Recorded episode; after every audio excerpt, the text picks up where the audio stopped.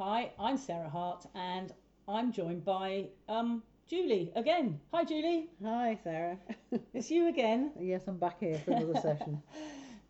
Okay, we're going to talk about moving off today. Now, we've already talked about moving off as a complete beginner, but we're going to talk about moving off during a driving test.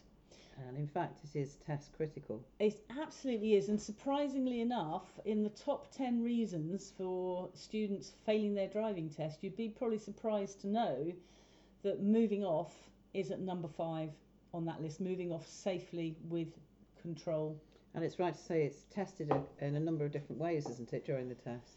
Yes, during the test, the learner will be asked to pull up safely 3 or 4 times. And there's a number of different scenarios that might take place in, and we'll come to that in a minute. What would those be? So you might be asked to move off around a parked car, so you've pulled up behind a parked car and move off, or you might have just done a parallel park and then of course you'd have to move off again. It might just be a basic pull up on the left and move off. It might be a hill start, it could be after an emergency stop, or it could be after you've done the manoeuvre of pulling up on the right and then moving off from there. So there's sort of 5 different scenarios that might happen. But the biggest problem is that people fail their test because they do not observe properly. So they don't follow the process. They might follow the process, but they don't actually really look. So they might sort of pay lip service to, there we are, I've just checked my blind spot. But maybe they're not really looking because they're pulling out in front of cars. So those are the real issues. Okay, so in our podcast on moving off for beginners, what was the basic discipline that we should observe? So the basic discipline in terms of observing was when you're getting ready to move away, if you're parked on the left, you need to start your observations on the left side of the car. So that's over your left shoulder. And then come through to your left door mirror, so you're checking out anything that might be on your left wing, and then you're going to look down the road ahead and the rear view mirror, so you've got those eyes ahead on the road, and then it's right door mirror and then right blind spot check. So those are your basic observations before moving away. So there's 6 core checks? Yeah, 6 basic checks, yeah. So that's what parents who are taking a learner out should be looking for when they're moving off each time, those 6 core points.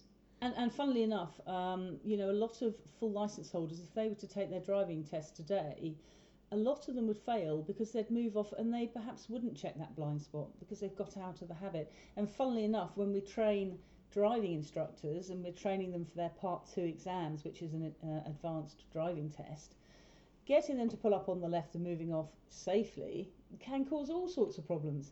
Yet, of course, you think it's the most basic of things. It's the thing you do in lesson number 1, isn't it? Okay. But it does cause problems. So 6 core points. Can we just go through what they were again? Yeah, so the first one, they might have to move off at an angle. So they'll have been asked to pull up behind a parked car, about a car's length from the parked car, and then they have to move off safely, and that of course includes control. And very often the mistakes they're making is that they're pulling out and swinging out into oncoming traffic. So because their vision is slightly obscured by the car they're pulling out round, they've got to make sure they really look. So they can't just pull out and hope it's clear, they've got to really look. Okay, so that's one of them. That's one of the problems. And what else are the problems then? So again, when they're moving away, blind spot checks are sometimes missed. Mm-hmm. So that's over their right shoulder particularly because that's the area into which they're moving. If they've done the manoeuvre, pull up on the right, reverse back 2 car lengths and then move away again. Again, they're pulling out into traffic that's coming up from the rear. So again, those observations aren't being done properly. Okay. Another one might be after an emergency stop. And again, you need to have 360 observations after the emergency stop. So starting over your left shoulder, left door mirror, rear view mirror, road ahead, right door mirror, right blind spot check. So that's an all-round 360. And the rear is, isn't it? Yeah, of course, that's in the rear view mirror, yeah. And the other one is, of course, they might be asked to stop on a hill, on an uphill slope. So again, the control, moving away on that uphill slope, making sure the clutch is to bite before they release the handbrake. So those are all the sort of typical reasons why moving off safely has hit the top 5 reasons for test failure. So what is the core issues for supervising a learner? What can the parent do? Well, the parent has got to make sure that learner really does those observations before moving away. And, you know, where it's hard to see, if you're pulling out round a parked car, maybe they're going to look through the glass of the parked car. If they're trying to move out around a van, and it's unlikely that the examiner would get them to pull up behind a van, but if it's a vehicle with no glass in it, you're going to have to peep and creep out. You can't just hope it's clear and go. So really, really looking, stretching those eyes out and really having a really good, honest look. Okay, so just to summarise then, the moving off observations, moving off from the left. Mm. Can we just check me if I do this right? Yeah. So I'm parked on the left, I'm looking over my shoulder, down the pavement to see if there's anything coming from the left-hand side. I'm then looking in the left-hand door mirror, yep, to see if anything is coming from the left-hand side. So that's the first two checks.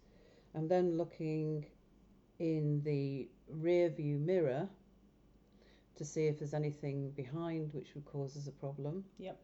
I'm looking ahead to make sure I'm aware of what's ahead of me. So, and then we're looking in the right door mirror to see what is coming up behind us. Yep.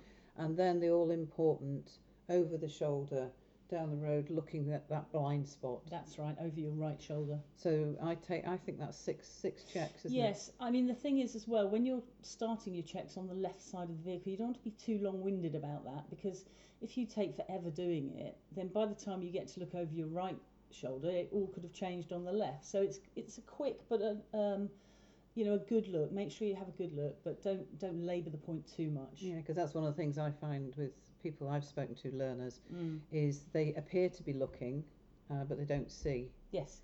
So actually, they take action based on, no information, and it's not processed in their head, really. Yes, I think as well, some learners on tests might think, well, I've got to show that I'm looking, like you say, Julie, rather than actually looking. Yeah, so it's comprehending that you've got to make a decision based on this look. Yes. Yeah. Okay, so that's something. And can I just say that another thing that probably has kept me alive as a driving instructor in the 20 years I've been doing it is, before your learner moves off, I would really recommend that you just have a quick look over your right shoulder out of the back window to make sure that it's clear. Okay, so this is a key supervision tip. It is, it's a key safety issue. Make sure you've looked as well. But the thing is, don't look before the learner, because that way you're going to prompt them. So you're triggering them thinking, oh, I've got to remember to look. So don't do it before they look. Make sure they've done their observations, and then you just take a final look. Yeah, and if they haven't done their observations, it's okay to prompt them. Yes, or don't let them move off. Give them every chance to do it. But if they're starting to move off without looking, just say, stop, what have you forgotten to do? So Brilliant. They become independent. So that's great, thanks. Anything else? Well, we actually got some exciting news. We are, within sort of the next month, going to be launching our Skills Zone, which is resources for parents. So, if you're finding these podcasts useful, the Skills Zone courses will have loads more stuff on there, which will help you become an even more fantastic supervising driver. So we've used Buzzsprout today to help us create this podcast. And if you want to do the same thing, you can get some free Amazon vouchers.